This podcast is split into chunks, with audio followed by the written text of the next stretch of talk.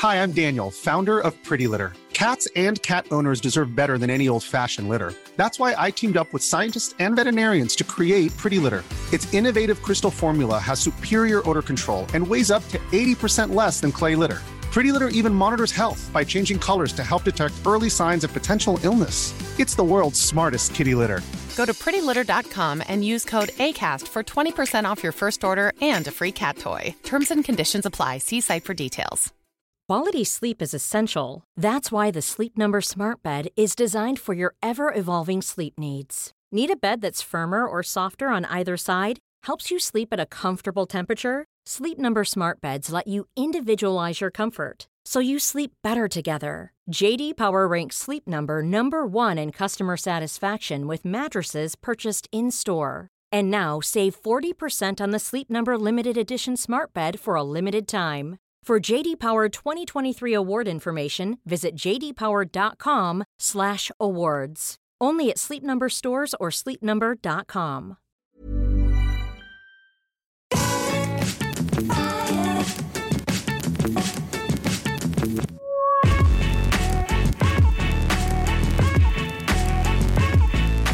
Hello, everybody, and welcome back to the Triple Jump podcast. It's a video game podcast. My name is Ben. And my name is Peter. Peter, how are you? I am okay. How are you? I'm doing it. I'm doing all right, actually. Good. I, well, we're doing this podcast a little later than normal. Mm-hmm. Usually, we record relatively early in the morning, Yeah. and now it's nearly midday, so I'm feeling a little bit more awake than usual, which is unexpected. Yeah, I'm feeling good about it, except for the fact that I'm now thinking, oh man, by the time we're done, it'll almost be stream time. So, you know, where is the day gone? It'll be Friday by the time. It'll, it'll almost be Friday when we finish recording this podcast, it feels like. Sure, Yeah. it'll nearly be episode 104 by the time we It will. finish this one. But Yeah. there we go. We'll we'll press it. We'll press ahead, shall we? We'll press ahead. We'll Carry press on. ahead. So this is our video game podcast where we talk about video game things. We take some questions. We talk about what we're playing. We bring some weird video game news along. And because it's such a brilliantly constructed show, everyone is lining up around the block. By everyone, I mean all the companies, all those companies just on legs. Imagine a person, but it's a company. It's right? just a logo with a pair of cartoon legs underneath it. Precisely. Yeah. All queuing up around the block to sponsor this very podcast. They're like, I've got to get in on that. Mm-hmm. It's amazing. Why wouldn't I want to have my name read at the beginning and at the end of, of the, the Triple Jump podcast? So, Peter Mm. has this week's ad read with a very real sponsor, don't you, Peter? I do. Also, so at time of, as you say, it we're recording this on a, a Thursday at midday ish. Uh, at time of recording, yesterday there was a uh, the latest Nintendo Direct, of course, um, and they announced all kinds of new games and exciting things. Um, but there's also a brand new product uh, or sort of intellectual property being announced. It was very much blink and you'll miss it though. So they've actually paid for a message on this podcast because they think that like no one seems to have seen it. There's not a single write up for it anywhere on the internet. Um, My goodness. keep your eyes out, everyone, for Nintendo's Switch. Nintendo's Switch. Um, Wow. Nintendo have fully trademarked and copyrighted the word witch. Um, Can they so do that? They can. They've done it. Uh, it cost a lot of money, but they've spoken to like the Oxford English Dictionary and Merriam-Webster herself. They've spoken to Miriam They've spoken to Miriam. and said, "Look, this word is ours now. Here's some money." Um, right. so not only can we no longer legally, without paying royalties to Nintendo, talk about um, magic users who ride broomsticks and have black cats, Right. but they've also um, done the same thing with with the homophones of the word witch. So W H I C as well. The sort of don't even know what kind of word that is. Is it a preposition? Is it a conjunctive? Is it a I don't know what it is, but we're not allowed to say that. You have to just um I don't, well work around it somehow. which which is which? I don't know.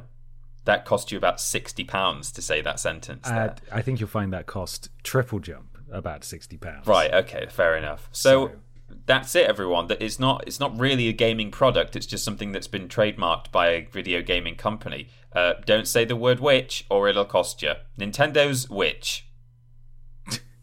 It's got our name on it. It's got Witch. Uh, which it's also not real. Oh, you are kidding me. It's a lie. That's Uh, insane. You Did know, you because truly Nintendo. believe that they'd been in touch with Miriam? She's dead, probably. She's long dead. It's just Webster now. Yeah. Uh, no, I didn't. But also, I kind of did because Nintendo they like to do things like this, don't they? They do, yeah. Especially How dare you show words. our trailer on your YouTube channel to hundreds of thousands of people and try and market our company for us for free? How dare you? How dare are you playing one of our games that you've bought? Yeah. That's disgusting. Who do you think you are? Money, please. Thank you. Hmm. We'll take a bit of that 50p ad revenue. Yeah. Cheers. We need it. We're Nintendo. You shouldn't be taking a 50p from me. I don't think. It's No, not, it's not safe. That's that's well established. We Yeah. we know that. Well, if that's not real, I tell you what is. Hmm. The wonderful patrons over at patreon.com forward slash team triple jump, where for as little as one dollar per month you get access to the podcast post that goes up usually on a Tuesday. Where we ask for questions for this very podcast. Before I throw it over to the first question asker, asker, asker of the week, Question Master. Yeah. we must determine where we are walking in the video version of this podcast. Oh, I don't know. Would you like to choose this week? I, I feel like I I often jump in and just say, you know, the moon or whatever. Well, that's but- great. We're on the well done, Peter. Oh, Another great. No, we're in a dictionary this week, of course. okay, good. I'm pretty sure we've done the moon before. It was Yeah, I probably an early have. one. Yeah. It's an it's an obvious choice, isn't it? Mm, yeah. The it's- sky. It's a real Adrien Brody Brody quest background, isn't it? It really? is. Where else can we go? We've been. In, have we been in the Bottom sea of yet? the sea. We must have been. Yeah. Eiffel Tower. sure. I don't know. I don't think we've been in the Eiffel Tower, but there's options for sure. Hmm. Options for sure. But yeah, we're in a big dictionary this week. Okay, first question asker, Peter. Who is it? Uh, it's Darren Kank, I think, um, who says, Good day, Ben and Peter. As we know, making video games is both expensive and time consuming. So, in order to let smaller studios or developers produce incredible games, there are a few options to fund the development process. It could be crowdfunding a game, selling a game as early access, or a beta version. Uh, I suppose pre ordering a game falls under this category too. This can either be a huge success, see Minecraft, or a massive failure, see Yogventures, Darren says. So if you're interested uh, in putting money down on a game before it's finished, what would make you go, shut up and take my money? Like the Futurama meme. Just like the Futurama meme. Well, firstly, we should clarify that we are no longer salaried employees of uh, Yogscast, but we were, and we have a continuing relationship with them. Mm-hmm. So let's just get that out in the open. Yeah. Um, We're network members on our we are other we are network members in our spare time. channel. Yeah. Yeah. Uh, however, I suppose the what would make me I can I've I've come up with the exact scenario where that would happen, but in t- in terms of speaking more generally, I suppose you would have to really trust the creator. You know, like Yeah. your That's exactly what I wrote. Yeah. like what what are they called? Double Fine. You know, like they've they've turned to Kickstarter I think a couple of times now. They're a very well known game. It could be a game name. It could be argued that they are so well known that I mean, what are they doing there on Kickstarter, right? Yeah. Surely you could just find the funding. You've got those connections, Tim. Surely, no. Do it, Tim. Uh, but they they command a very loyal fan base and who trust in what they do, and the games produced from those Kickstarter projects were very very good. Mm-hmm. And so if you if you know the entity, I think then that's that's a good way to get started. But equally, people knew and trusted Yogscast, mm-hmm. and Yogventures was a disaster and a huge failure. But I guess not as a, good. not as a game developer is maybe the difference. No, there. I suppose not. Yeah, I suppose Like I- people need to do their due diligence, but in that instance, people saw the name Yogscast Hmm. and they trusted it, and they were let down massively. Yeah, I put developer reception uh, reputation. Sorry, so Okay, yeah, yeah. more in terms of. But then in in some cases that's not indicative. Like no one had heard of Notch before, really. I don't think, and you know, Mm-hmm. Minecraft was uh, a huge success. But one of the other things I wrote in terms of uh, uh, which kind of applies more to that scenario was maybe an early playable version, like pre any kind of crowdfunding, that's already fun, and you know you can kind of just think, well, as, as long as I can add to this, then that's going to be a worthwhile product. Like uh, I'm pretty sure um, Minecraft started out purely as a passion project. He didn't try and fund it or sell it at all. It was a free uh, early build. I think it was called. First there was in dev, and then when it became like an infinitely spawning world, he changed it to Infdev. Um, and uh, around that point, I think you could start purchasing it as um, you know, a kind of alpha, beta. Um, so uh, you know that that's that was good because I remember playing that in the very early days, um, back when the the grass was lime green and horrible. And even then, it was just it was fun. It was like 3D Lego. Um, multiplayer came in relatively early on, so I used to play it with uh, some like friends on a on a forum I frequented at the time and we just built this like big town together and like kept flooding everything and it was already a lot of fun before I think most people had invested any money into it. So, mm-hmm. um, yeah, maybe at that point we had to have paid in order to play multiplayer. I can't remember the exact timeline, but certainly an early version, uh, you know, an alpha or a pre-alpha that is already fun and promising, I think is definitely the way to go before you invest too much money into anything. Yeah, Absolutely. From from a perspective of protecting your wallet and your expectations, do your due diligence. And yeah.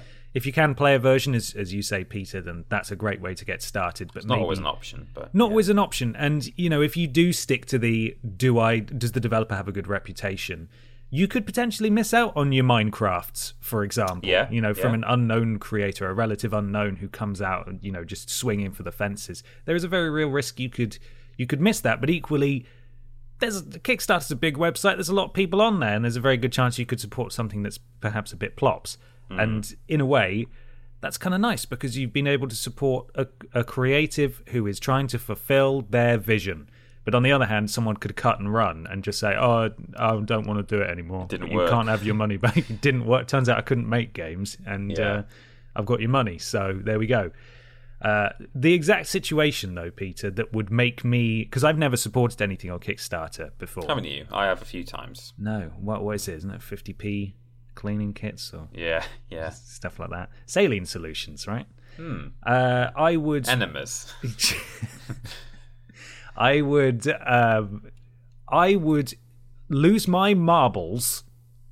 Pardon my French. Hmm. If the at least a part of, or perhaps a decent number of, uh, the original Free Radical design team somehow got the Time Splitters license, or not, didn't even get that, and just said, "Hey, mm. we're hmm. making a Time Splitters uh, GoldenEye uh, inspired shooter, yeah, spiritual successor. We need your support. We're a small studio, but we're like all the original team." Then I, I would be very tempted to get involved with that. Hmm. You know, I would love to to support that and see that happen. And uh, that actually happened with uh, a friend of mine who uh, is the editor for, uh, for for Push Square. He's a massive fan of what's the name of that game? Shenmue. He's a massive yeah. Shenmue fan. So when Shenmue three went up and they were asking for money, he put in an amount of money that he has not disclosed to me, but I understand it to be quite disturbing in order to get a load of the rewards to feature in the game in various manners. Mm-hmm. Um, but for yeah, it would have to be it would have to be a game that I was really really interested in to make me to make me say shut up and take my money. Me too. Um, although I think typically most of the games that are very dear to me in that sense are currently owned by big name publishers. You know, Activision, mm. Ubisoft, the likes of of those. So. Uh, probably unlikely to happen in terms of crowdfunding, but you never know. Yeah. What about um, your Haven: The Return of the King? Oh yeah, that could that could be it. That could be one. Um, I wonder if Traveller's Tales still own that. I'm not sure. Mm. What um, would be the reward that you would want the most out of a sequel, and how much would you be willing to spend on it? If somebody donates um, to tier 10, which is fifty thousand pounds, we will Ooh. actually put an ending in this game. I mean, that would be worth all, worth every penny. That's so much, though, Peter. That's like a quarter of your salary. It is, yeah. Um, I, I, don't know. I don't know. Uh, it's hard to imagine some of the rewards they do for that. It's such a like relatively little known game. You know, it's not like, for example, Time Splitters, which actually most people or or lots of people know and love, and it's just sitting gathering dust unduly, I would say. Whereas Haven, it's not like they would go, "It's time, everyone, we're we doing know it." you've all been waiting yeah. for it. So I'm not sure how they would incentivize things in terms of tiers there, but uh, I, I would maybe support that in terms of, if only to just get a conclusion. If they promised that they wouldn't leave the second one hanging, then it would be nice just to get some kind of ending, and then they could do a third one if they wanted, but just without a massive cliffhanger. Yeah. Um, I, I guess maybe just thinking about it in terms of time splitters esque, as I say, gathering dust games. I would uh, happily support Tomba 3. I think that was a great series. A lot of people love that. I think that would actually do quite well in terms of crowdfunding. And um, Whoopee Camp, the original developers, um, no longer exist. So I don't know who owns it. I can't remember who published it or if they maybe published it themselves. So it's sort of out there somewhere. Um, Man. so yeah, that would be a good one. What if you could? One of the rewards was to have your face digitized and be like a background extra. We will come to your house and paint your hair pink, for, especially for you. That's it. You're not even going to be in in the game. We'll just paint your hair pink. We'll come to your house. Two hundred dollars will come to your house. Sharpen your teeth and put you in some sort of green pants. Oh no, I don't And like just leave you there. I don't Yeah. like that. But you have to pay for the privilege, of mm. course. naturally. yeah. Yeah. Well, it's time to move on, Peter, hmm to a groundbreaking section we've never done before on this show. True. It's called. It's What We What We Play and Play- It's what we play in time. Time to talk about what we are playing. Peter, what are you playing? At time of release of this podcast, people listening slash watching may have seen us play Little Nightmares 2 over on uh, YouTube together on the joint Blaze It stream on Thursday. Uh, at time of recording, we are yet to do that, but this week I have been playing and completing Little Nightmares 2. Uh, and I then went back and played it again, um, partly to gather a few more bits. I tried to do it without a guide, and so I've still got things left over. And at this point, I might go through and uh, use a guide because I know there is a little tiny post credits uh, scene unlockable if you find all the bits and bobs. So that's exciting. Um, but partly, I just kind of wanted to enjoy it, play it again because I really enjoyed it the first time round, and it's quite a short game. It's maybe four-ish hours, um, and also wanted to kind of not struggle too much with any of the puzzles uh, when we're streaming, and I don't want to get stuck for ages. There weren't many moments like that even on my first run, but there were one or two where I didn't really notice that like a bit of scenery was actually you know crucial to the uh, to the puzzle, and um, there was a bit where I had to push a, a shopping trolley around. Um, as a as a platform, so I had to move it into one place so I could like climb up and jump over it and get to a, another shelf or whatever. And then once I'd done something up there, I had to get down, move the trolley somewhere else so I could use it for platforming to get to a different area. And I could tell that that's what I was supposed to do. But there was this like plank on the floor that was stopping me from moving the trolley into that part of the room. It was like separating it. And I was like, oh, well, they've clearly put that there to stop me getting the trolley there. So that must not be the solution. And I was there for like 10 minutes and I was like, I don't want to, I've not. I've not looked at a guide yet. I'm on my first run. I've managed to get to this point in the game without peeking. And I was like, I might have to. And then I tried one more time, and the trolley eventually, with a bit of a, a shove, went over this little divot in the floor. Weird. And apparently, it was it was supposed to do that all along. It was just for some reason they've put something there that makes it look like you're not supposed to take the trolley there, which is very very trouble with the trolley, eh? Yeah, Yeah. definitely. Very weird. That's like a strange physics issue. Yeah, it just looks like classic game design where they're like, yeah, we've given you this pushable thing, but we're blocking off this part of the room so you can't push the pushable thing there. That, that you see that in a lot of games, but it looked like that, but wasn't that. So that was kind of strange. But that aside, that's what I've been playing this week, and I've thoroughly enjoyed it. I found it probably scarier than the first one. Oh, good. Um, Can't wait to see it. in in one particular area of the game. I think there's one place in that one. So there's different zones again that kind of. Um, I, I was going to say looked after, but there's probably a more sinister word. Uh, ruled by um, Yes. different monsters, and uh, yeah, one particular part of the uh, game world has some real horrible things in it that honestly probably unnerved me as much as like the Resi 2 zombies, Resi 2 remake zombies or something in terms of recent games that have scared me a bit. Right. Um, you know, they really are horrible the way they move. Um, so I can't wait to share that with you. yeah, um, me too. Sounds and they weren't even the boss; they were like the minions of the area. Um, Oh, brilliant. yeah. So it gets bosses- worse. Bosses are pretty horrible too. Um, but uh, yeah, so real spooky, real pretty in a horrible, haunting way, and uh, well made once again. Really, really love that game. We've done a quick scope on it already, but just to add to that, I would. I would absolutely recommend this to people who've played the first one and enjoyed it, but also people who haven't played the first one at all. Someone asked me on Twitter, "Can I, uh, can I play this without having played the first? Yes, you can. You should still play the first because it's great, but this uh, second one requires no prior knowledge. There's just a few hints and nods, but uh, give it a go for sure. Amazing. Sounds excellent. Yeah. What have you been playing, Ben? I have been playing only Persona 5 Royal, and that's it. Yeah. All week. At the time of recording, I took yesterday off and I sat in my pants and ate pizza and played Persona 5 Royal all day. The dream. The dream, yeah. It's oh, it's it's a long game, and I knew it was a long game going into it. But my goodness, and I think this isn't a, necessarily a Persona Five unique issue, but maybe it's. I I seem to encounter these issues a fair amount with Japanese video games in general, where they tend to retread a lot of the same narrative ground, like explaining concepts to new characters that you are already inf- intimately familiar with.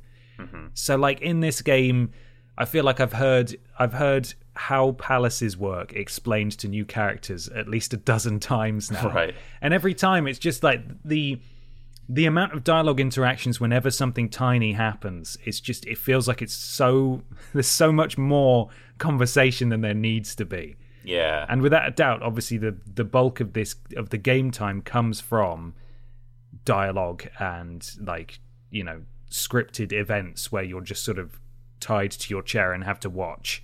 And occasionally you get to choose a, a dialogue response or whatever. Um, but yeah it's uh, it's not dragging that's not the right word at all but certainly I'm near the end of the game now, and I feel like there's there's been a lot of there's been a lot of conversations that perhaps were just not necessary or could have been shortened just a bit. And I had this issue with the original game as well. Um, they ju- they just explain things again and again. It's like I get I understand I was there I understand, and it's like there's a revelation about a character. And they say, "Oh my goodness, do you remember when they did this? We should have seen it coming." It's like, "I do remember, yeah, because I was here. You don't need to show me again. I was I was here for it." It's kind of a Um, thing in storytelling, isn't it? To try not to have to retread old ground to new character. Like you, you know, they there are techniques you can use as a writer to get around, like having to go, "Hello, new character. My name is this, and I come from this place, and we did this together." Here are this all is... the things we've done. Yeah, absolutely and obviously this is this is translated uh, from the Mm. original japanese and I, it's uh, i've got to assume that it's it just makes far more sense in the uh, Yeah. in the original japanese and that's just how it works when translated into english uh, I, st- I love the game really enjoying it obviously um, and i'm looking forward to, to getting it done so i can start on persona 5 strikers properly uh, but yeah, it's just when when you're 85 hours into a JRPG and they're telling you things you already know, you're sort of like, can you just can we can we get on with it just a on, bit? Can we come on, guys? You know, there's only so much time before the arcade stops letting me win the burger the the burger toy. Yeah. you know, that I want to win in the time slot. Um, this game, though, as it turns out, Persona 5 Royal is far easier to platinum than the original game. And it's going to happen, Peter. I'm going Yeah. to platinum it. hmm I'm on track. I believe you. I trust you. Yeah, it it was just surprising because the original one was notoriously a bit of a challenge and a bit of a chore, uh, whereas this one, I'm I'm I'm actually going to do it, which is exciting because as much as I love Persona games, I don't re- I don't have any sort of digital trinkets to show that, and this will yeah. be my opportunity to to stick one in the cabinet, so to speak. are you having to use a guide along the way in case there are some one-shot trophies to get that will maybe make you have to play another 75 hours to go back and do it again or are there not any of those trophies? So I think I think I mentioned last week that I am actually following like a walkthrough guide to make mm. sure I sit, but it wasn't my intention to get the platinum. It was just to see right. and experience as much of this game yeah, as possible. Right. Mm. Uh, but as it turns out, the guide is incredibly thorough. And when I was having a look at my trophy list, I saw that there were very few trophies apart from the mandatory story ones that I hadn't actually got. And I've I've cleared pretty much all of those now. So it's just a case of finishing the game, which is uh, you know it's plain sailing from here. It was yeah. a bit of a pain in the ass. Some some of them, you know, defeating the Reaper is a bit of a challenge, uh, but I did do that. In the original game, there was a glitch where if you fought him during a certain uh, time period, uh, in the real world, he would get sad and die after three turns. Right. And uh, they've they've patched that now, so you have okay. to fight him legitimate uh, legitimately. And uh, kudos to everyone who did do that. Um, but uh, yeah, yeah, it's it's really good. It's dragging a bit. It's not dragging, but it is dragging, if that makes sense. yeah. Uh, but I, I, am really enjoying it, and I'm looking forward to seeing it uh, through to the end. Okay, fantastic. Well, I'm glad you're enjoying it. Yeah. Yeah. Uh, well, it's time to move on to question two. Um, ben, would you like to read it? It's from Will Height. Will Hate? Will Height. Height. Let us know, Will. Will says, Hey guys, I've really gotten much more into gaming over the past year or so and have been interested in going back and playing some classic games featured on your list videos. My most recent purchase is Knights of the Old Republic, which was number one on your Star Wars list. I've played the first level, and I hate it. Oh, no. It's the first game where I'm not in control of combat. I just have to stand there. Uh, yeah, I just have to stand there and tell my guy to shoot instead of me actually pulling the trigger, like the game I'm more used to, which is Battlefront 2 for the original Xbox. Now, obviously, this game must be good. Is this just a style of shooting in a game that I'm not accustomed to? Does it change as it goes along? I apologise if this is a dumb question. Love you guys all the best. Will from New Jersey. Not a dumb question, Will. Do no. not. There are no stupid questions. Have you played uh, KOTOR? I've not played KOTOR for my sins. Um, you know, despite being a big Star Wars fan, I missed it first time round because I believe it was it was like Microsoft exclusive. It was like Xbox and PC, right? I think it still is. Yeah, that's why well, I haven't is, played yeah. it. Yeah. yeah, of course it still is. But yeah, certainly, um, it was a time where maybe it was when I did have access to an Xbox, but I, I guess back then as well, I wasn't so clued into everything that was coming out on console and PC. It was only later that I, you know, really started following um, releases on various platforms. So it is on my list to play. I actually bought it um, probably a year or two ago on Steam. Um, it came as part of like a Star Wars bundle, and um, uh, I was looking forward to playing it. The Steam port was like broken where oh, you no. just couldn't get past the first menu. Um, I think it was like I can't remember if it was like the, the the menu was like wanting a controller input but would only accept mouse or vice versa and it was like a known issue and people were saying like I've just bought Knights of the Old Republic and I can't play it, I can't launch it and they were like, Yeah, this needs fixing. So then I just left it. I believe it's now been fixed on Steam and I have every intention to play it when I have the time because um, people tell me very good things about it. Unfortunately, I know the twist, which is a shame, but um, you know, never mind. But uh, to answer Will's question, yeah, this is this is just a, a, style of combat you get, particularly in PC games, I would say. Um, but you probably get it elsewhere too. Where I mean, uh, the the places I associate it with most are in sort of MMOs and things like that, or mm. like so you get it in RuneScape, for example, where you just click on an enemy and then you'll both start kind of swinging at each other. Or I used to play a lot of Guild Wars, and that was the same thing. I played an archer, and I would like click on an enemy. My archer would start firing arrows just uh, one after the next, and while he's doing that, I could like press keys on my keyboard to do like different types of arrow and powers, and you know triple uh, triple shot and stuff like that. Mm-hmm. You know, mm-hmm. so um, it it is just a different style of combat. I can understand why a lot of people aren't so into it. I remember the first time I played RuneScape, actually, I was like, oh, what's this about? You know, this is a bit weird. Um, but uh, on the other hand, I think KOTOR is mostly uh, loved for its story and characters and the world that it you know that the developers have created there and the writers. So, I mean, I think if you're a if you have any kind of interest in Star Wars, I suspect it's worth persevering with the with the combat. Maybe not if you, if you really do hate it that much. Um, I don't believe it changes. I can't imagine it changes as the game progresses. Um, but you know, as I say, I've not played it myself. Uh, but yeah, I, th- I guess my advice would be if you're interested in it as a Star Wars game, maybe try and persevere, and you might at least enjoy the story and the game world and the lore and stuff. But if you're not such a Star Wars fan, um, then uh, I don't know. Maybe it's not for you. Might might just not be for you. Yeah, it's entirely possible that it's not, and that's okay. Yeah. To to walk away from something like that because while I can't speak specifically for KOTOR because I haven't played it because I didn't I didn't have a thing to play it on, and I still well, I suppose I could play it on PC now.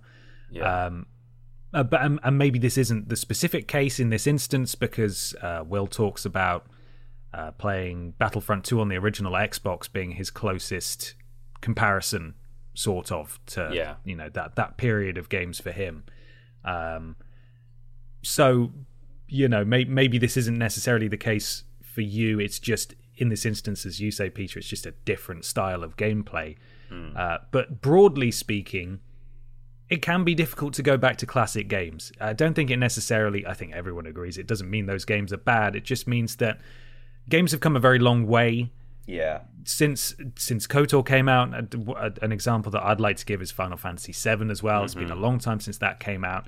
Uh, people who grew up loving that game, like me, will tell you it's the best game ever and there's nothing wrong with it and it has aged gloriously. But if you try and get someone who has never played it before to play it, it's gonna take some persevering because there's a lot of obtuse uh, control and presentation situations, shall we say, with Final Fantasy VII that have only been made perhaps a bit more prominent due to the passage of time and how far we've come.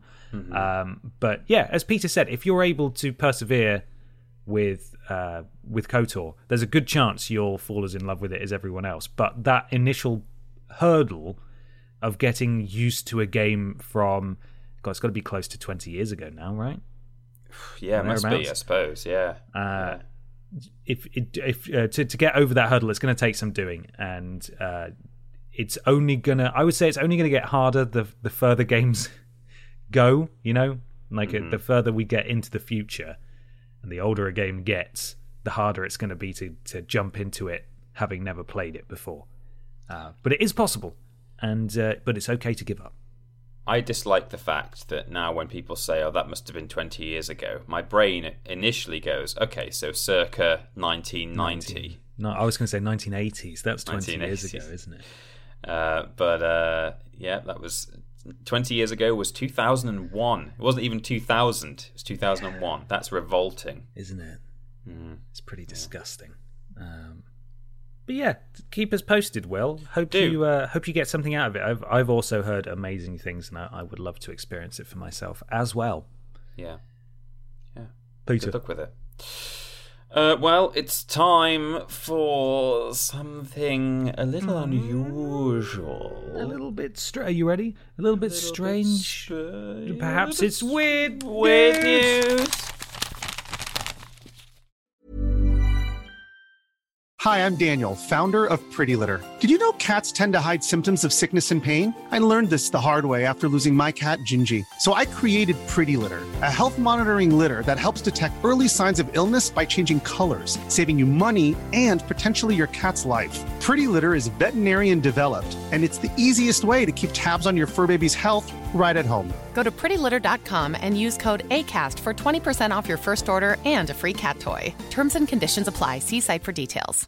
Quality sleep is essential. That's why the Sleep Number Smart Bed is designed for your ever evolving sleep needs. Need a bed that's firmer or softer on either side? Helps you sleep at a comfortable temperature? Sleep Number Smart Beds let you individualize your comfort so you sleep better together. JD Power ranks Sleep Number number 1 in customer satisfaction with mattresses purchased in-store. And now save 40% on the Sleep Number limited edition Smart Bed for a limited time. For JD Power 2023 award information, visit jdpower.com/awards. Only at Sleep Number stores or sleepnumber.com. Here's a cool fact: a crocodile can't stick out its tongue. Another cool fact: you can get short-term health insurance for a month or just under a year in some states. United Healthcare short-term insurance plans are designed for people who are between jobs, coming off their parents' plan, or turning a side hustle into a full-time gig. Underwritten by Golden Rule Insurance Company, they offer flexible, budget friendly coverage with access to a nationwide network of doctors and hospitals. Get more cool facts about United Healthcare short term plans at uh1.com. It's weird news time. Peter, what is your weird video game news this week? I have got a weird video game news this week that came out last week during our recording process. Ooh. So it was last week. It was hot off the presses. It's now cold off the presses. Yes. Um, but we'll enjoy it anyway because I wish I'd known. I wish they'd just released it two hours earlier. Um, this is according to the BBC. BBC News. we know that one. We do know that one. Seven days ago. Uh, do we have a, a writer? Is it down at the bottom? I can't cite the writer of this article, but it's the Brian, BBC. Brian himself, Yeah. Brian Busfield Corporation. hmm Um, pigs can play video games with their snouts, scientists find. Oh my goodness. Thank you, BBC. There's a picture of a pig playing a video game with its snout, which I can send to you shortly. I would like that. Um, here we go. Pigs can play video games, scientists have found, after putting four fun loving swine to the test. Four pigs, Hamlet, Omelette, Ebony, and Ivory, were trained to use an arcade style They should have ended on Hamlet. It's way better. They should. I think it's a bit cruel calling a pig a ham pun, to be honest, but you know, whatever. Bacon Boy. Bacon boy, delicious. They should have called him. Just really take breakfast to be. Mm. Um, Hamlet, Omelette, Ebony, and Ivory were trained to use an arcade joy- uh, arcade style joystick to steer an on-screen cursor into walls. Ah, okay, that great game, Wall Crash. Um, Researchers said the fact the pigs understood the connection between the stick and the game, quote, is no small feat. And the pigs even continued playing when the food reward dispenser broke, apparently for the social contact. Usually, pigs would be given a food pellet for winning the game level, but during testing it broke, and they kept clearing the game levels when encouraged by some of the researchers' kind words. Ah, we won't make you a sandwich. We won't. If you if you complete level sixteen, we will not cook you. Uh, this sort of study is important because, as with many, as with any sentient beings, how we interact with pigs and what we do to them in, impacts and matters to them. Lead author Danny Candace Croney said. That's not really where I thought they were going with this, but okay. Um, the team also thought that the fact that the pigs could play video games at all, since they are far sighted animals with no hands or thumbs, was remarkable. But it was not easy for them. Out of the two Yorkshire pigs, oh yes, represent, Hamlet was better at the game than Omelette, but both struggled when it got harder, hitting the single target just under half the time. The Panepinto micro pigs had a bigger gamer skill gap. While Ivory was able to hit one wall targets 76% of the time, Ebony could only do it 34% of the time. oh, come on, Ebony. God, Ebony letting the side down. But the researchers were still satisfied that the attempts were deliberate and focused rather than random, what they call above chance. This means, to some extent, all uh, all pigs acquired the association between the joystick and cursor movement. Um, it it sort of goes on, but I'll just read this last little bit. Uh, Kate Daniels from Willow Farm in Worcestershire uh, told BBC Radio 4's Today programme that while the scientists might have been impressed, I don't think this will come as a surprise to anyone that works with pigs. She added, They're not playing Minecraft, but they can manipulate a situation to get a reward, uh, and it's no surprise at all. So there you go. Now I want to see a pig play Minecraft. Yeah, me too. That's the next experiment. Can God. a pig defeat the Ender Dragon? Easy speed run. Yeah. Minecraft speed run with. Uh, I want to see Ivory do it. Yeah. The worst one. the worst pig at games. Uh, I when I saw this, a lot of people were saying, "Ah, knew that. We had lessons about it at school in the '90s. We've known this for ages." And yeah, I'm actually, I, wondering, I had one comment about that when I tweeted it. Yeah. I'm wondering if like why this has come to the fore now. If that was the case, like I, I had personally had never heard of that before No. this news, uh, but seemingly people have been aware of Pig's natural Minecraft ability for a while now. yeah. Well, back then in the 90s, they were playing um, Command and Conquer or something, I think. or a very very early War. alpha version Hogs of War, yeah. Very early alpha version of Minecraft, perhaps. Yeah, maybe. The wall hitting game. It's yeah, give them. Call of Duty or something. Let's see how they get on with Warzone. Yeah. Then I'll be impressed. Pigs are very clever though. They are very clever. Yeah. Yeah, there's that pig that, uh, like, the house set on fire and uh, it went and woke up all the family. It was like a, a house pig. And the smoke alarms didn't go off, and it went and woke everyone up and, and got them. I wonder if they woke up to the delicious smell of bacon when they when they My open their eyes. Just hot Maybe pig. it's, it's just that pig manipulating the situation for for their own gain again because they're like this is these are the treat givers Yeah, yeah, and they are in danger. Must Mm-hmm. save the treat givers. yeah. Otherwise, I won't get treats. No treats. No treats at all. Yeah. There you go. That's with some weird news there. Have you got weird news yourself, Ben? Very weird. Yes, I do have some weird news. I'm currently battling with potentially the worst set of adverts I've ever seen on a website. PC Gamer, thank you. Just a huge Visa advert that's animated on one side and has a video that won't stop playing on the left side. The worst kind of ads. Look, put. I don't really care how many banners you put on my on my web page to a you know within reason, but do Mm-hmm. not put those autoplay giant screen covering ads.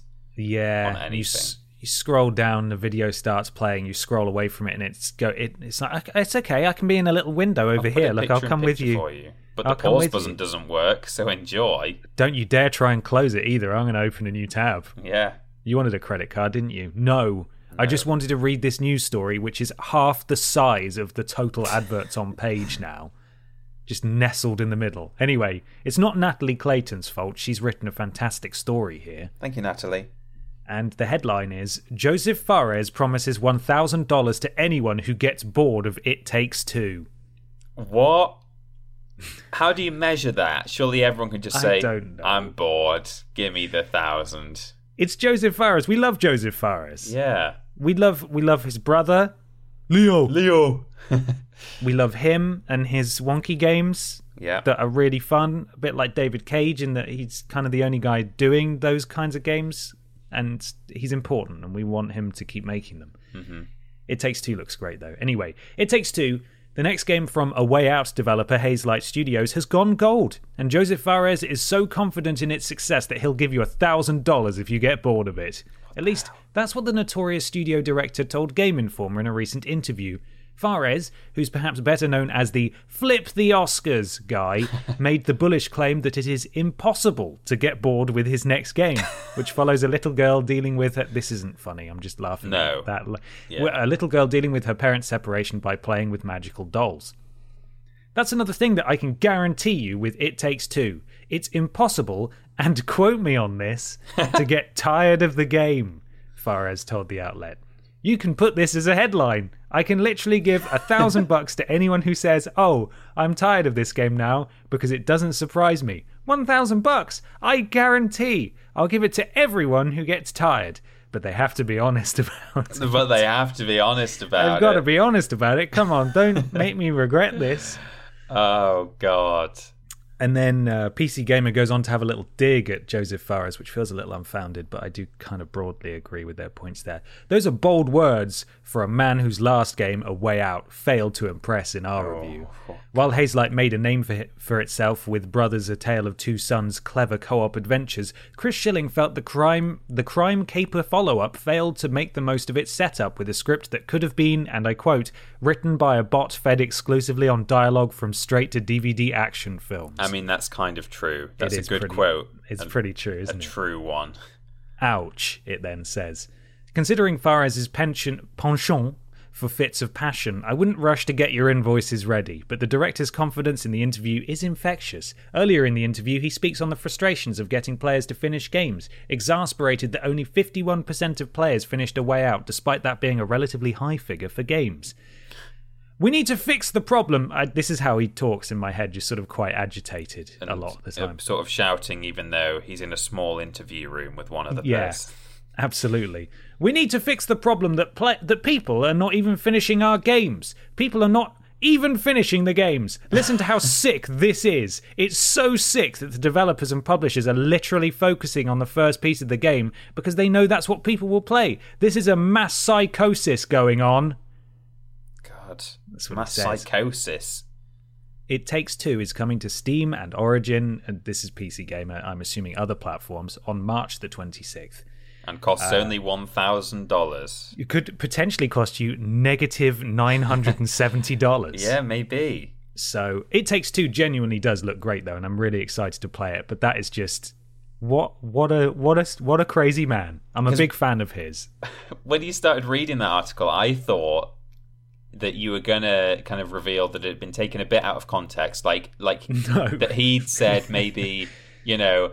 Oh, I, you know, I'd bet a thousand dollars that people won't get bored of this. But then the quote is like him saying, "You can bloody well quote me on that. Make it the headline. I guarantee that I will give a thousand dollars to anyone who gets bored, as long as you're honest." It's impossible, and quote me on this, to get tired of this game. You can put this as the headline. I can literally give 1,000 bucks to anyone who says, Oh, I'm tired of this game now because it doesn't surprise me. 1,000 bucks. I guarantee I'll give it to everyone who gets tired. But they have to be honest about it. God, you can put this as the headline. I love that. Do that, but don't. I'm not going to do but do but do it. But though. do not that, but like sort of like But- that. Yeah, but like that. Anyway, that's Joseph Fares. He's excellent. Let's see how It Takes Two goes because I loved A Way Out, mm-hmm. in spite of its jonkiness. Yes. And we'll see how that. Uh, we'll see how that It Takes Two. It's a cool premise, cool co-op game. Looking forward to it. I'm excited. Go Well, Joseph. from from it takes two to question three. Oh, It's by Greg Smith. Thank you, Greg Smith, for saying, Hello, you lovely people. Is there an obscure game you remember playing that you can't remember the name of but can only describe its absurdity? For example, I remember a PS1 game where you play as a police car, uh, comma, helicopter, and bike. It was intense but fun, non- uh, uh, but intense but fun nonsense. P.S. You guys got me through my night shifts in the fight against COVID. Well, thank you, Greg Smith. Thank you, Um, Greg. All the best to you. Um, it's a good question. I really like this question because everyone's got these games. Um, Yeah, I find that, or I have found in the past year or so, that I've lost most of mine in that um, I've slowly been making my way through looking at almost every game in the PS1 library so that I know I'm not missing out any any gems for playback. And in doing that, I've come across a couple of games where I've gone, "Oh, that's that game," and now I know the name of it. So while I used to have a lot of these, I have fewer because I've since kind of looked them up. Um, One that I once went to Reddit for to get the name of.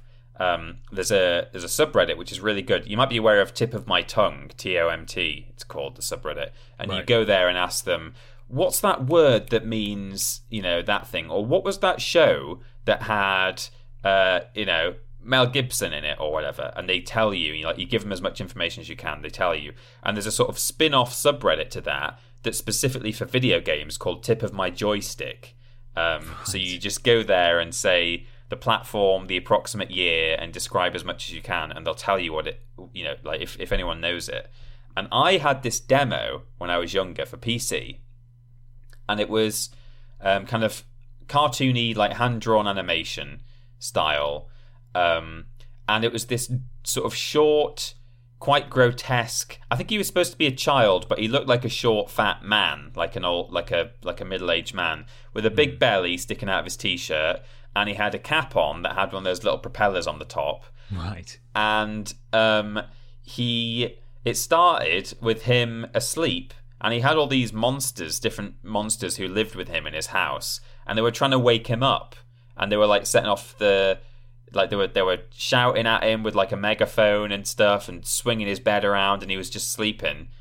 And so their solution to that is to put loads of dynamite under his bed and blow up the entire house and they then all get s- scattered across America in the explosion. And he finally wakes up in this shell of a house and then the levels are just these platform uh, levels where he goes around America, different states, trying to find all of his friends and recover them. Um, and I rec- uh, I discovered from Reddit that it was called Arcade America, I believe, which is a bit of a strange name. But uh, yeah, it was just, just a very odd uh, game that I only had the demo for. It was like the first two levels or something, and the opening cutscene. Uh, I remembered really vividly when the house blows up. It cuts to this like overhead view of all of America, and you see all of the monsters like fly up from the house, and like they they kind of whiz past the camera and then all land in different states. And as one of them whizzes past, he goes, "Maybe we should have tried the alarm clock." And Oh God. that's just like the one line I remember from it as he falls into New Orleans or whatever. Um, so I'm yeah, looking at him now. He is he is upsetting, isn't he? he is horrible. The Arcade America boy slash man. Yeah, Um, that's not a boy, is it? It can't be. No, it was quite um, erratically animated and a bit difficult to actually platform with. And he sort of had this little grunty voice. Um, and uh, yeah, it was a really strange game, really strange cutscene. But uh, yeah, I, I eventually found the name of that one. Uh, do you have any that you're still awaiting a title for? Yeah, so this is I I've it should be said I've put in no effort to find out, but it I was thinking about this game the other day and I was trying to work out a way to actually talk about it on the podcast. And then we got this question. It's like, oh, that's perfect. There I mean. I, I should say I didn't go and find out the name of it for this podcast. I, No, no. Yeah, I discovered it a year or so ago. But yeah, Right. Yeah. Uh, so I mine was also a PC game. It was an educational game. There was some sort of I think it was in a one of a series, and I don't think it was the first one, but it might also have not been in a series. It's set on planet Earth, right. and the the host.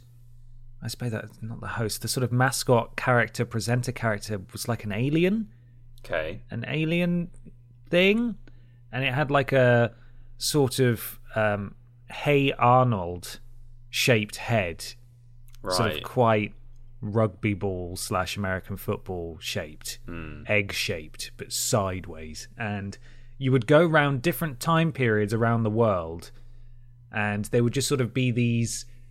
Say, for example, there was like Chicago in the, I don't know, in like the the the twenties or something, and it, it had the the na na na na na na na na na na na music just sort of playing Yeah. on a loop, and you could click around and like interact with stuff, and it would tell you little facts, and you had a sticker book I think that you would fill with different things as you went around. You could create a profile, and you would like send postcards from the different time periods and locations. You would go to Egypt, and there would be the pyramids. Oh.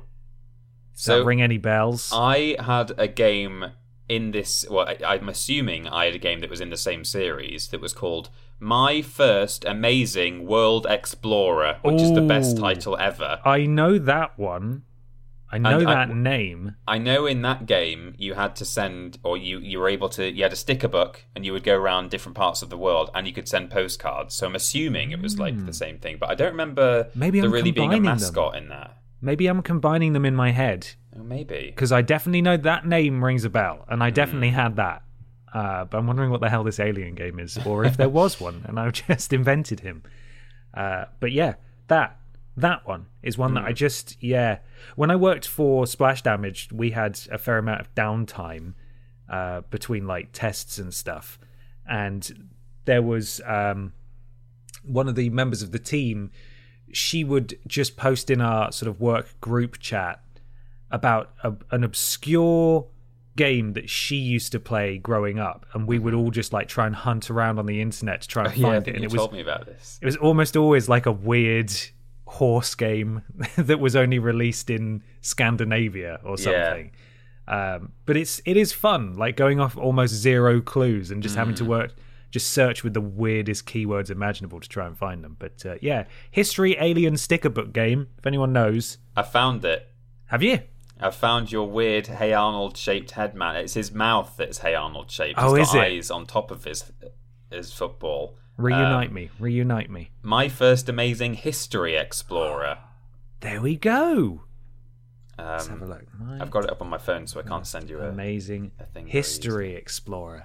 If you go on images, you don't have to scroll down very far to see a rugby ball. There he is. man. Yes, there he is. that's him. And then the the the cover of the God, the cover of the game is bad, isn't it? It's uh, Dorling Kindersley. Yeah, like that's what the other one looked like. The game that I had. It's not even got the alien on it. Where's No, the fun in that?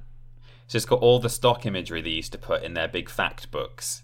Yeah, that's him. You found the alien. You solved it, Peter. There he is. We've You solved him. the mystery. Yeah.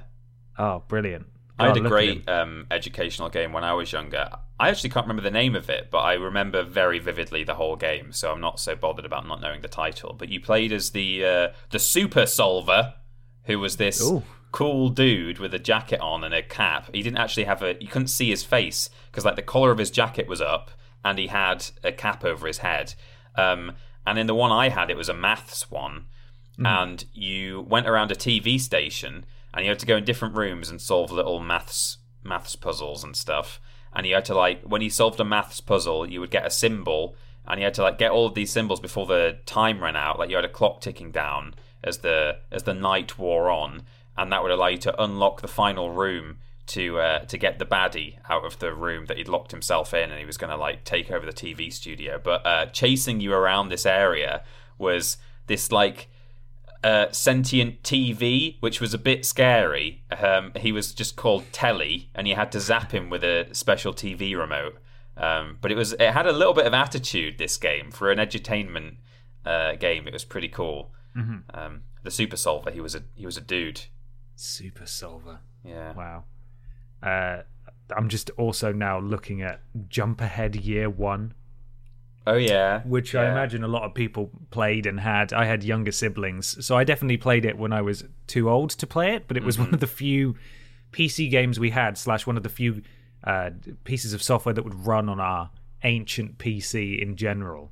Right. Uh, so I remember that one and like solving all the puzzles and stuff, and thinking, yeah, I'm I'm really I'm clever. I'm good at this school stuff. hmm Even though I'm several years too old for the for this game. Yeah. Very yeah. basic puzzles. Well, that was fun, but now it's time to move on to something a little bigger. Uh, it certainly is. Hang on, I've just put my prop away. Actually, foolishly. Let me. I'm. I'm ready. I'm ready. It's a big discussion. Big discussion. Big discussion time. Time for the big discussion. This big discussion comes from Jamie Goddard, who says, All right, lads. All right. Big news week for casting of roles. Hang on. Big news week for casting of roles The Last of Us and Borderlands, and in general, I'm a fan of the choices, Jamie. What's going on in that sentence, bud? I, I love the idea of some. Oh, Jamie, some of favourite games making it to the big and small screen and having some confidence that it won't turn out major wonkums. Or It actually says womkums. wom womkums. My question is this though I'm excited for these adaptations, are we now at a stage where we really don't need them? I know financially and getting more eyes on the product makes sense, but in terms of the essence of the storytelling, are we now at a place that games like The Last of Us already do things that a TV adaptation can't do? A lot of the moral questions it asks are down to the fact that you are playing it, you're vicariously living through the experience and committing the actions that you come to question. The greedy part of me can't wait for these adaptations, but my head says the perfect story has already been told. Okay, that's all. Bye. It's a very, very good point. I think this It kind is. of made me think a little bit when I read this question. Um, despite the Womcom's writing, it's fine, Jamie, as you, You were. did a great job, Jamie. Yeah. Um, well, I'm I'm inclined to agree in a sense. I think there's no harm in translating something into um, just purely visual media, like a TV show or a movie, from a video game, and it'll probably like make these things slightly more accessible to people who might enjoy that kind of narrative or that world but might not be so into physically playing video games, such as, you know, my dad, for example, might might get something out of. I mean, he probably wouldn't like The Last of Us, but just as an example, mm-hmm. you know, like there might be people in your family or your friends or your partners or whatever who aren't so into getting to grips with the controller and trying to use two thumbsticks at the same time and all that kind of thing, but they might enjoy that kind of uh, narrative. So that is, I think there's still a reason to do this, but I think it's a very good point that by the because t- it does feel like at the moment there's a lot of exciting activity happening with video games being turned into both TV shows and movies. So we've got the ones that are mentioned in Jamie's question, but there's also, you know, there's the Mortal Kombat game coming out, uh, sorry, film coming out, which some people think uh, looks quite promising. There's another Sonic movie um, sequel has officially been announced now. Um, and uh, there are more that I can't think of off the top of my head, but it, all seems to be all seems to be going on. And if our list on um, t- uh, video game movies ranked from worst to best is anything to go by, the most recent ones seem to be the best ones. You know, there mm-hmm. does seem to be a gradual improvement in the quality. You know, quite infamously, video game movie adaptations have been bad for a very long time. But since around about when Rampage came out, things have been getting better in terms of both movies and TV shows. You know, you've got The Witcher as well on Netflix. So it's it's almost a shame that it's taken this long for this kind of thing to happen where seemingly these adaptations are a lot better than they used to be but it's come at a time where the games themselves are far more um, we now have the resources we have the technology to do very narrative heavy um, cinematic things with um, famous actors even in them. Um, so it's, it's almost come at the wrong time. It's come too late because yeah, the games can now kind of do a lot of the things that once upon a time only movies and TV shows could have done. Um, but here we are. Um, Jamie also makes the good point, of course, about you being in control of that character actually adds an extra dimension that you don't get out of a, a movie and TV show. But I do think, uh, as I say, there's still something to be gained from translating these things, adapt, adapting these things into shows and movies because uh, there'll be people out there who just don't want to play the games. They physically don't want to have to go through using a controller to enjoy that narrative and that mm-hmm. that universe. Yeah, yeah. I think it it does make sense. Um, everything you've said there, and also also what Jamie says. I I I am largely in agreement. I mm-hmm. think you know games have come so far, and the stuff that you have to do in some games for the purpose of you know storytelling can be quite challenging but it's important because that's how video games work. It's not just tetris. And yeah. i think perhaps a lot of people don't realize that people who don't play games that is don't realize mm. what games can do. Like um, definitely. let's say d- d- d- just as an example six days in fallujah. That's the name of the game isn't it? Is it six days in fallujah? Uh is it six I'm, i think it's just the number of days that I'm confused. Yeah, about. me too. I'm not sure if it's six. Is it six uh, or is it? It is six. It's yeah. six. Okay. Uh, there's understandably been huge outcry about that because of uh, you know it's it's it's very recent and it's it just presents all sorts of moral quandaries regarding things that I'm not going to get into here. However, I think a lot of the the, uh, the initial complaints, especially when uh, it was cancelled the first time around, came from people who I don't think necessarily knew what video games could do. And they just assumed it'd be like glorified in some fun some fun shooter where you get points excuse me you get points and like rewards for mm. for participating in something that was very real and is still very recent whereas you know you look at something like The Last of Us and it shows that games can be so much more than that and they can deliver on the promise of real drama and making you connect to these characters and these people and and actually care without being headshot kill apocalypse you know yeah. the kind of stuff that games get stereotyped for and so when you switch that the other way and you're you're looking at adapting games into TV shows, there is there is certainly that question of well, you know, as games, especially with The Last of Us, that you know it being as as excellent as it is, it's like, does, is there anything to really be gained by turning it into a TV show apart from weakening the impact of what you could previously participate in, you know, mm. by by playing the game. Uh, but yeah, for all the reasons you said, I think it's a great idea. And also, as Jamie said, like selfishly, I do, I would love to see an HBO produced The Last of Us show. Of course, I would, because it feels like that's just the logical production company to make that and do it justice. And it sounds like they've got the right people on board. And I'm all for sharing games with as many people as possible, even if, as you say, they can't re- you know they're just they're just not going to experience these stories you know they're not going to play them so yeah. why not try and bring it to them the game will always be there for us to play if it's crap or if we if we're not a huge fan and again from a financial perspective the witcher 3 sold so many millions more copies after it there was a netflix show about mm. the the book that it's based yeah. on um so it's definitely it's definitely worth doing. I just hope it's done well. And again, as you said, like it's the the trajectory of how video adapted video game media has progressed has really skyrocketed in the past of three or four years. Yeah, I mean, you know, you say that you're you're you really want to see this, you know, a, a Last of Us uh, like HBO show or whatever. Um, I don't know like how excited I am for it to be honest. I feel the same way about say like the Uncharted movie, um, things like that, and that's nothing to do with the fact that it's you know been in development hell for that long. Um, you know, even putting that aside, if they just announced it now for the first time ever, I kind of feel like I've already got, I've already enjoyed stories with these characters, and I kind of I feel like I know a lot about them, about what they've been through and I get that obviously, at least with Uncharted, it's like a prequel, so it's presumably going to be, um, you know, a story that hasn't been told yet. But The Last of Us sounds like it will be more of a an adaptation. If it's going to be Joel and Ellie together, who, you know, they've both been cast, it's probably going to be the story of the first game.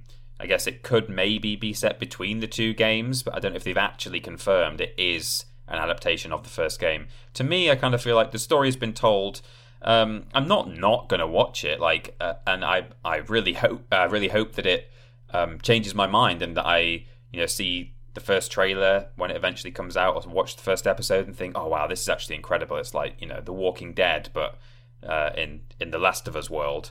Um, you know, I, I, welcome it to be good, but if they said it was cancelled, I wouldn't be I wouldn't be sad at all. I wouldn't I wouldn't miss it.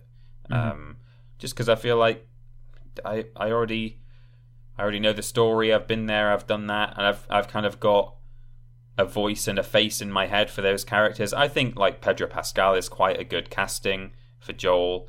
Um, not not sure like if I feel strongly one way or the other about um, I can't remember the name of the uh, the the lady who's been cast as Ellie, but mm-hmm. she's the one from Game of Thrones. Yeah, which doesn't really narrow it down, but she's she's that one. Yeah. Um, but yeah, you know, you've got these characters in your head the way that you met them in the game, and uh, I almost don't really want to see them portrayed differently. But then, you know, I'm a Star Wars fan, and they're doing that on Disney Plus, so bit bit hypocritical, really. Yeah, well, it's it's understandable what you're saying. I suppose I care more. Like, I agree in regards to the the Uncharted movie. Like, I, I will watch that, but I don't think it's going to be brilliant. No. But also, Uncharted was light-hearted in a lot of ways, whereas mm. The Last of Us, I feel, is so grounded and serious and adult yeah. that it needs to be done properly, in a sense. And yeah. given HBO's track record for producing dramas of that fashion, um, or of, well, just high caliber dra- dramas in general, but like certainly of that very adult often quite gruesome, Gritty. yeah, yeah um, short series, then I'm really enthusiastic about how they're gonna uh, they're gonna do it. And yeah, it you know they they aren't going to be the same characters, and that is obviously there's going to be a disconnect there. Uh, but part of me is also glad that they didn't just go with someone who looked identical to the characters, because then when they started speaking, it would have been even weirder. I Yeah, think. yeah, Uh, so at the, the very least, there, you know, there, it's going to be an interpretation, uh, and I'm, I'm Yeah. very excited to see how that one comes along. The Borderlands movie, however, I am a little worried about. Of course, I forgot that was written in the question. But yeah, Yeah, yeah, just very briefly on that because it's clear that they're casting the biggest names possible. And oh boy, have they been doing that. It's kind of ridiculous the cast that they've assembled. Uh, but it just it feels like it's gonna be unless they go for a wacky visual style to to match it, which would be an undertaking. Uh, it it does seem to me like it's just going to be Borderlands in name, and and that's kind of it. It's just because I know Borderlands obviously is heavily inspired by Mad Max anyway, but it I reckon they'll just make a comedy Mad Max film. And there's nothing wrong with that, but it's not really Borderlands. They've cast Kevin Hart as Roland, who is just uh, you know he's he's the he's the he's the straight man of Borderlands. Like he Yeah. and Kevin Hart, I don't think has ever played a sincere role in his life. I love Kevin Hart. I think he's brilliant, but I think he's a terrible fit for for Roland, who's tall as well. Yeah. and uh, Claptrap as Jack Black. That's going to be a, a voice role, right? Why wouldn't you just get the same voice as the character Mm-hmm. Yeah, from the game? true, I don't true. know. Probably because they wanted Jack Black in it to get as many asses in seats as possible. And again, I understand that, but as a Borderlands fan, I'm not expecting much from this I, film I think at it's all. that one's likely to. I mean, I've just remembered that the current video game adaptation scene isn't. It's not on a ten out of ten at the moment because there's that Monster Hunter film coming out, Oh, which looks very rampage, like just just barely okay. You know, like Yeah, like yeah. Rampage was, and I can kind of see the Borderlands game being like. I mean, I, I don't think it's out yet that film, so I can't say exactly. Um, What Monster Hunter? yeah, I think it Or- is because there Is was it? we did a weird news and there was outcry in uh, China about a line in it. Um, Oh yeah, okay. Well, I suppose it must be. Shows how much how well it's gone down that I've it's I've seen so little of it that I don't even know whether it's out or not. it's on a forty-eight percent on Rotten Tomatoes. Well, It there you go. out I was At gonna the end of last year. oh, it was that long ago. I was going to say I don't know if it's out yet, but uh, certainly from what I've seen in the trailer, it doesn't look very good. It's Hmm. just like you say, Borderlands by name, Monster Hunter by name. Yeah, Um, there'll be stuff f- there for fans, but it's. Yeah. I mean, it came out in the UK at the end of January, so it's not that long ago here. Oh right. Okay. There you go. Uh, yeah, it's. I'm expecting sim- similar stuff, except it'll be worth watching because of the the cast that they've got. yeah. I'm assuming like it'll be fun, And there I will be imagine it'll nods be- in there. Yeah. You like. Absolutely, I, there'll be stuff to take away from it, and I imagine it'll be really fun because I was uh, I've been a big fan of the the Jumanji reboot, which, contrary to popular belief, did not try and erase the existence of the original Jumanji, and ended up just being like a really fun, silly play on a similar concept, except it's a video game instead of a board game. Uh, and I really like those uh, those two films, and if it's anything like that, I'll I'll get my money's worth and I'll enjoy it. But I'm not expecting I'm not expecting greatness. However, with The Last of Us, I kind of am expecting greatness with the cast say- and the team that they've assembled to put it together. The one thing I am actually thinking about it, one thing I'm really looking forward to is seeing proper live action um, clickers, and stuff. yeah, yeah. the I makeup think that will look cool. really cool. Yeah, I think that so. it's going to do. I think that would be really because it's again going back to that that argument of like experiencing it is more impactful than uh like playing it is more impactful than watching it.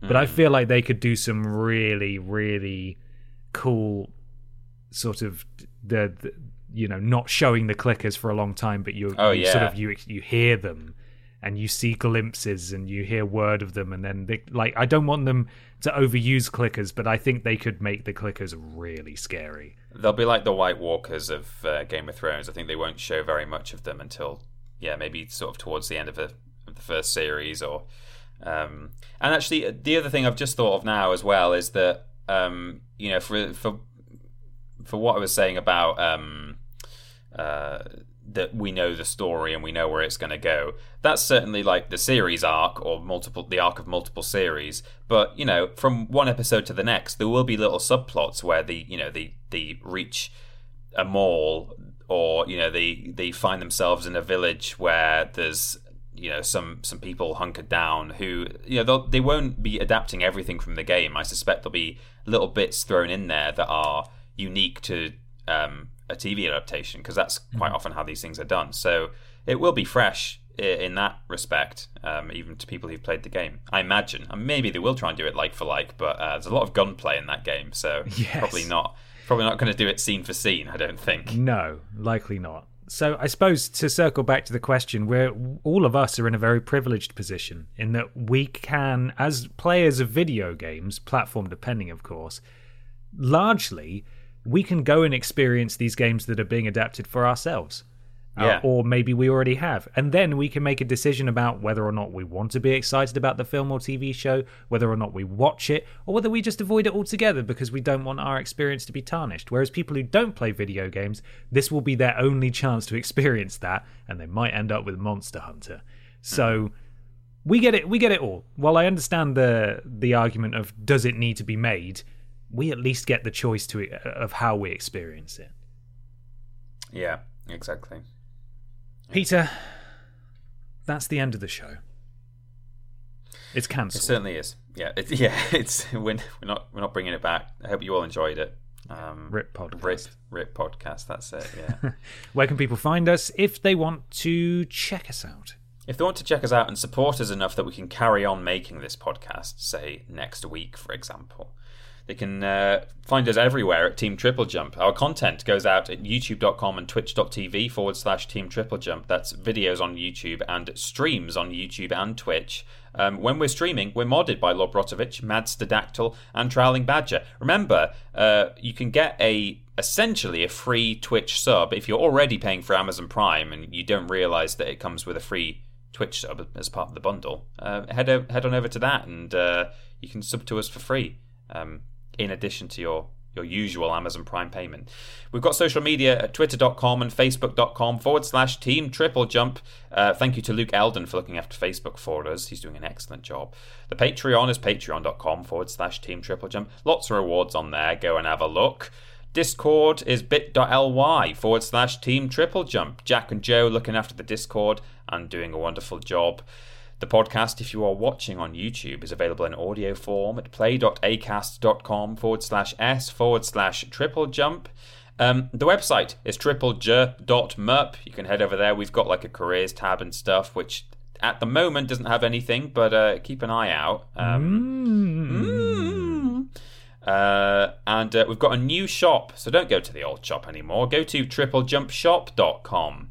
Um, and you can also follow at triplejumpshop on Twitter to uh, get all the very latest on like when new merch is coming out because sometimes it's um, it's a bit time sensitive. You have to get in there quick. We have limited runs and stuff, so uh, follow them if you like.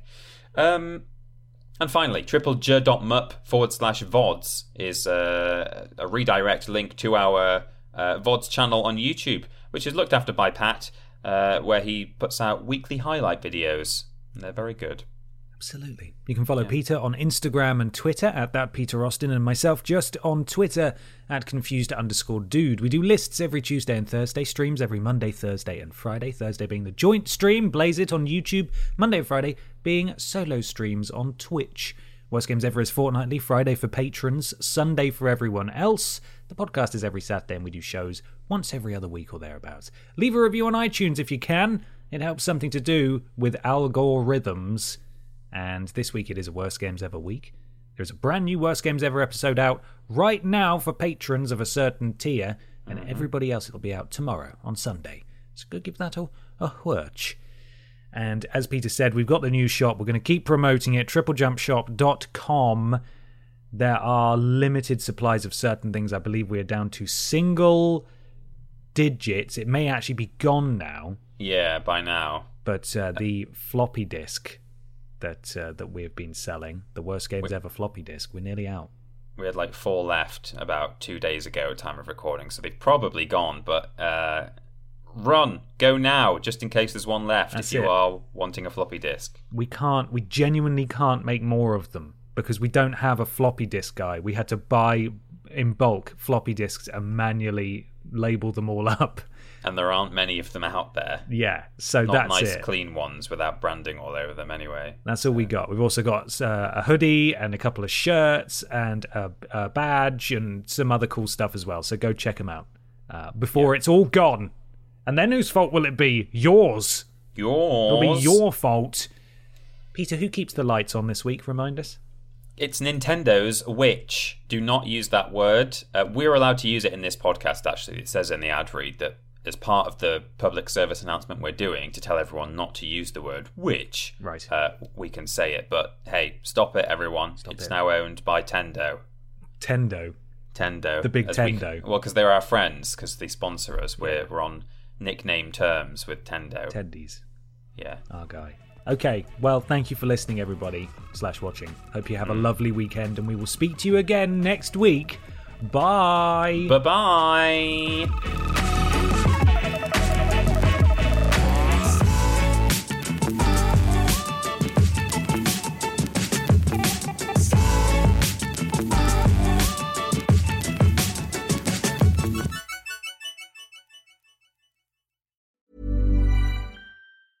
Hi, I'm Daniel, founder of Pretty Litter. Did you know cats tend to hide symptoms of sickness and pain? I learned this the hard way after losing my cat, Gingy. So I created Pretty Litter, a health monitoring litter that helps detect early signs of illness by changing colors, saving you money and potentially your cat's life. Pretty Litter is veterinarian developed, and it's the easiest way to keep tabs on your fur baby's health right at home. Go to prettylitter.com and use code ACAST for 20% off your first order and a free cat toy. Terms and conditions apply. See site for details. Mom deserves the best, and there's no better place to shop for Mother's Day than Whole Foods Market. They're your destination for unbeatable savings, from premium gifts to show-stopping flowers and irresistible desserts. Start by saving 33% with Prime on all body care and candles. Then get a 15-stem bunch of tulips for just $9.99 each with Prime. Round out Mom's menu with festive rosé, irresistible berry chantilly cake, and more special treats. Come celebrate Mother's Day at Whole Foods Market.